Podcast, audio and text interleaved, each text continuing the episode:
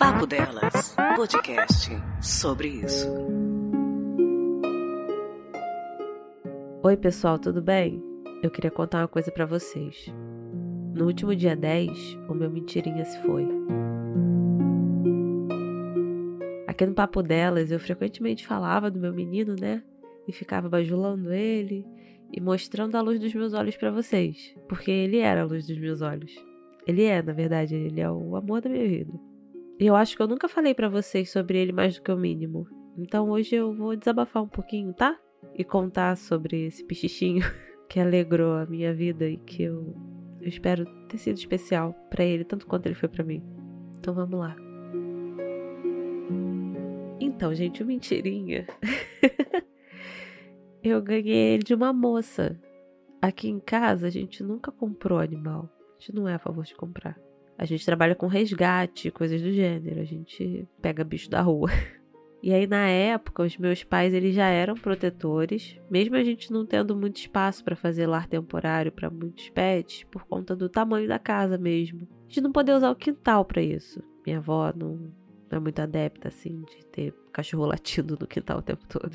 Então a gente tinha um problema muito grande com relação à quantidade de animais aqui em casa e principalmente os seus tamanhos. Nessa época a gente podia majoritariamente resgatar filhote, porque era o tamanho que cabia, mas a gente tinha que doar antes que eles ficassem grandes demais. Assim, quem resgata sabe que resgatar filhote é uma trabalheira sem fim, porque eles não sabem onde fazer cocô, não tem costume de nada, assim, a nível de higiene. Então eles mijam e cagam em qualquer lugar, rolam na merda. E aí tem que ficar limpando o tempo todo. Eles têm que tomar um monte de remédio, remédio de verme, aí eles, dependendo do animal, cagam um monte de verme. É um rolê. Mas era o que a gente podia fazer aqui em casa por conta do espaço. E na época a gente tinha, nossa, a Vênus, que é uma cachorrinha de pequeno porte. Ela é bem pequenininha.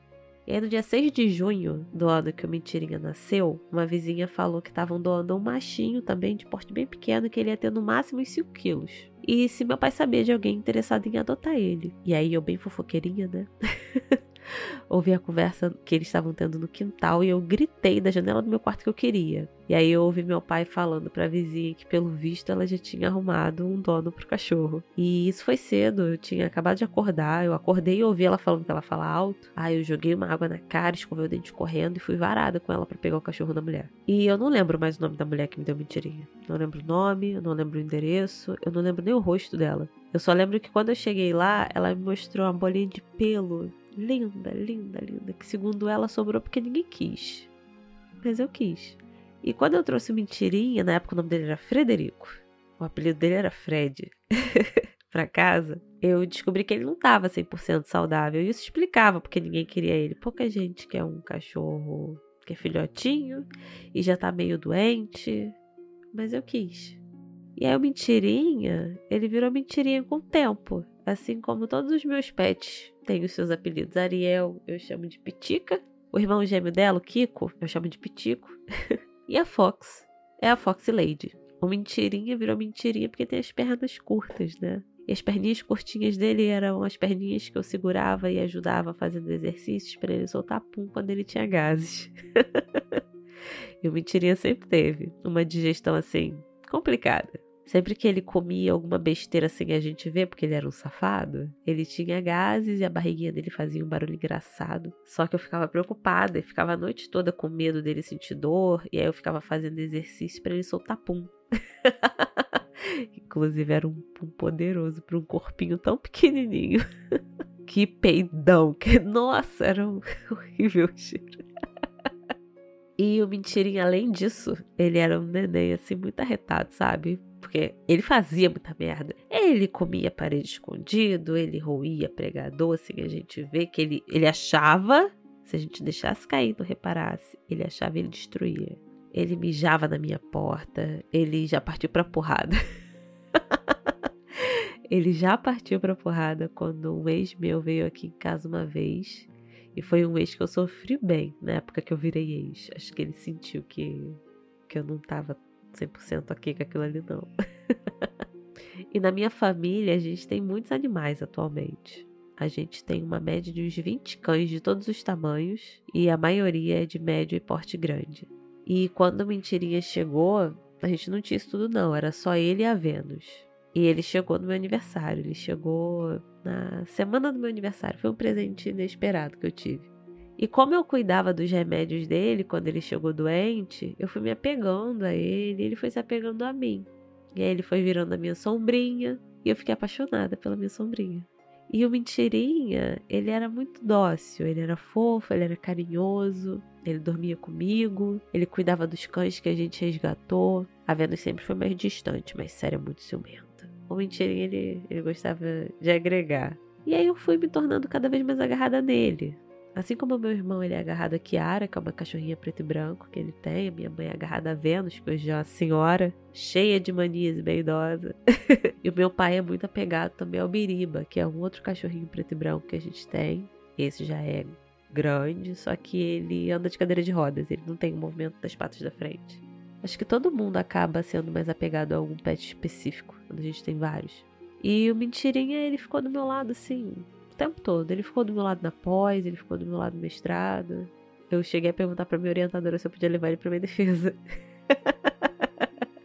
que eu queria ele comigo, que ele ficou comigo o tempo todo que eu tava escrevendo, sabe? Ele ficava ali quando eu só tinha hora para sentar para começar a escrever. Ele parava e ficava ali, me dando carinho, aí saía, comia alguma coisa, ia no banheiro, voltava e ficava. Por isso que eu queria que ele tivesse comigo na defesa, mas não podia levar cachorro. E assim, eu sempre tentei retribuir o bem que ele me fazia, dando para ele todo o amor que eu conseguia dar. E assim, sendo bem sincera, esse amor foi muito difícil no ano que ele chegou de forma geral. Porque quando o Mentirei chegou, eu tava assim, emocionalmente na merda. Tinha passado por algumas merdas muito grandes, eu tava completamente desacreditado das pessoas e de tudo, assim, de forma geral, sabe? De modo geral. Segundo a minha mãe, naquele ano, até o mês de junho, ela não tinha me visto sorrir uma única vez. E o mentirinha chegou em junho. e assim, o mentirinha ele me fazia rir absolutamente todas as vezes que eu olhava para ele.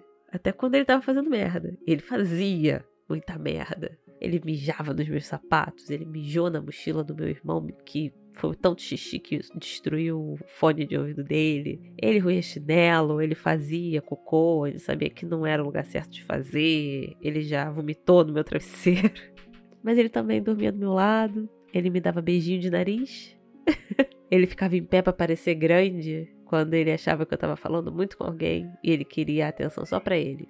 Ele também sabia fazer bichinho quando eu fazia careta para ele. E quando eu dizia para ele que era minha vez de dar beijo, ele abaixava a cabeça, porque aí eu dava uma bitoquinha na testa dele. E aí depois eu dizia para ele que agora era a vez dele de beijar. E aí ele pegava e encostava o narizinho dele no meu. Só que assim, o mentira, ele sempre teve uma saúde mais frágil. Volta e meia ele ficava meio chururu do estômago, principalmente. E aí no final de maio, ele teve uma infecção urinária muito forte. A infecção foi tratada, só que a imunidade dele abaixou e ele pegou uma segunda infecção oportunista. Essa segunda infecção a gente também já estava tratando, mas ela veio muito rápido e ela veio muito forte. E aí o mentirinha se foi. Ele estava sendo acompanhado pelo veterinário, ele estava sendo medicado, ele não estava sentindo dor. E ele estava comigo, né? Quando, quando ele começou o tratamento da infecção urinária, a gente fez uma organização aqui com a minha família para que ele não ficasse sozinho em momento algum, para que sempre tivesse alguém com ele, porque assim, a essa altura do campeonato, Mentirinha, apesar da carinha de neném, ele já era um jovem idoso.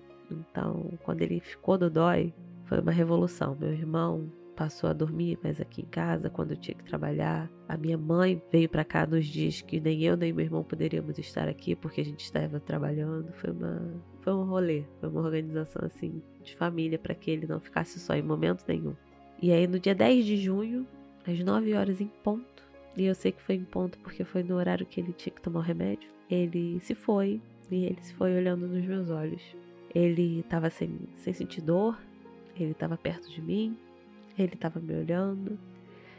E mais importante, ele estava ouvindo como ele era amado. E que tudo ia ficar bem. E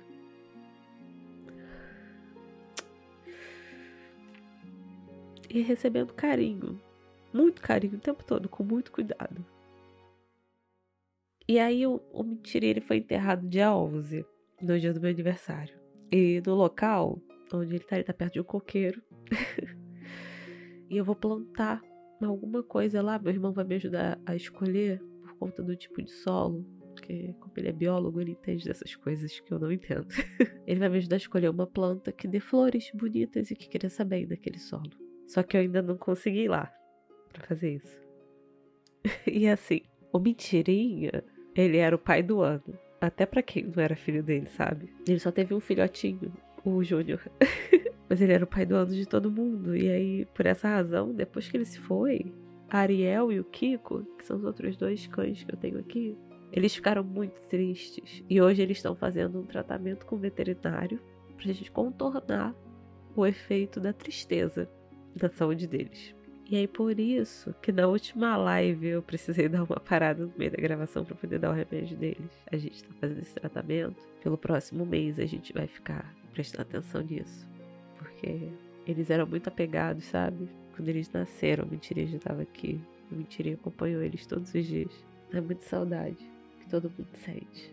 E aí ele se foi, o Mentirinha se foi. E nós ficamos. E assim, como várias vezes eu pude saber nessa vida, principalmente por familiares, se é a pessoa que fica dói demais. Seja você humano ou seja você um pet.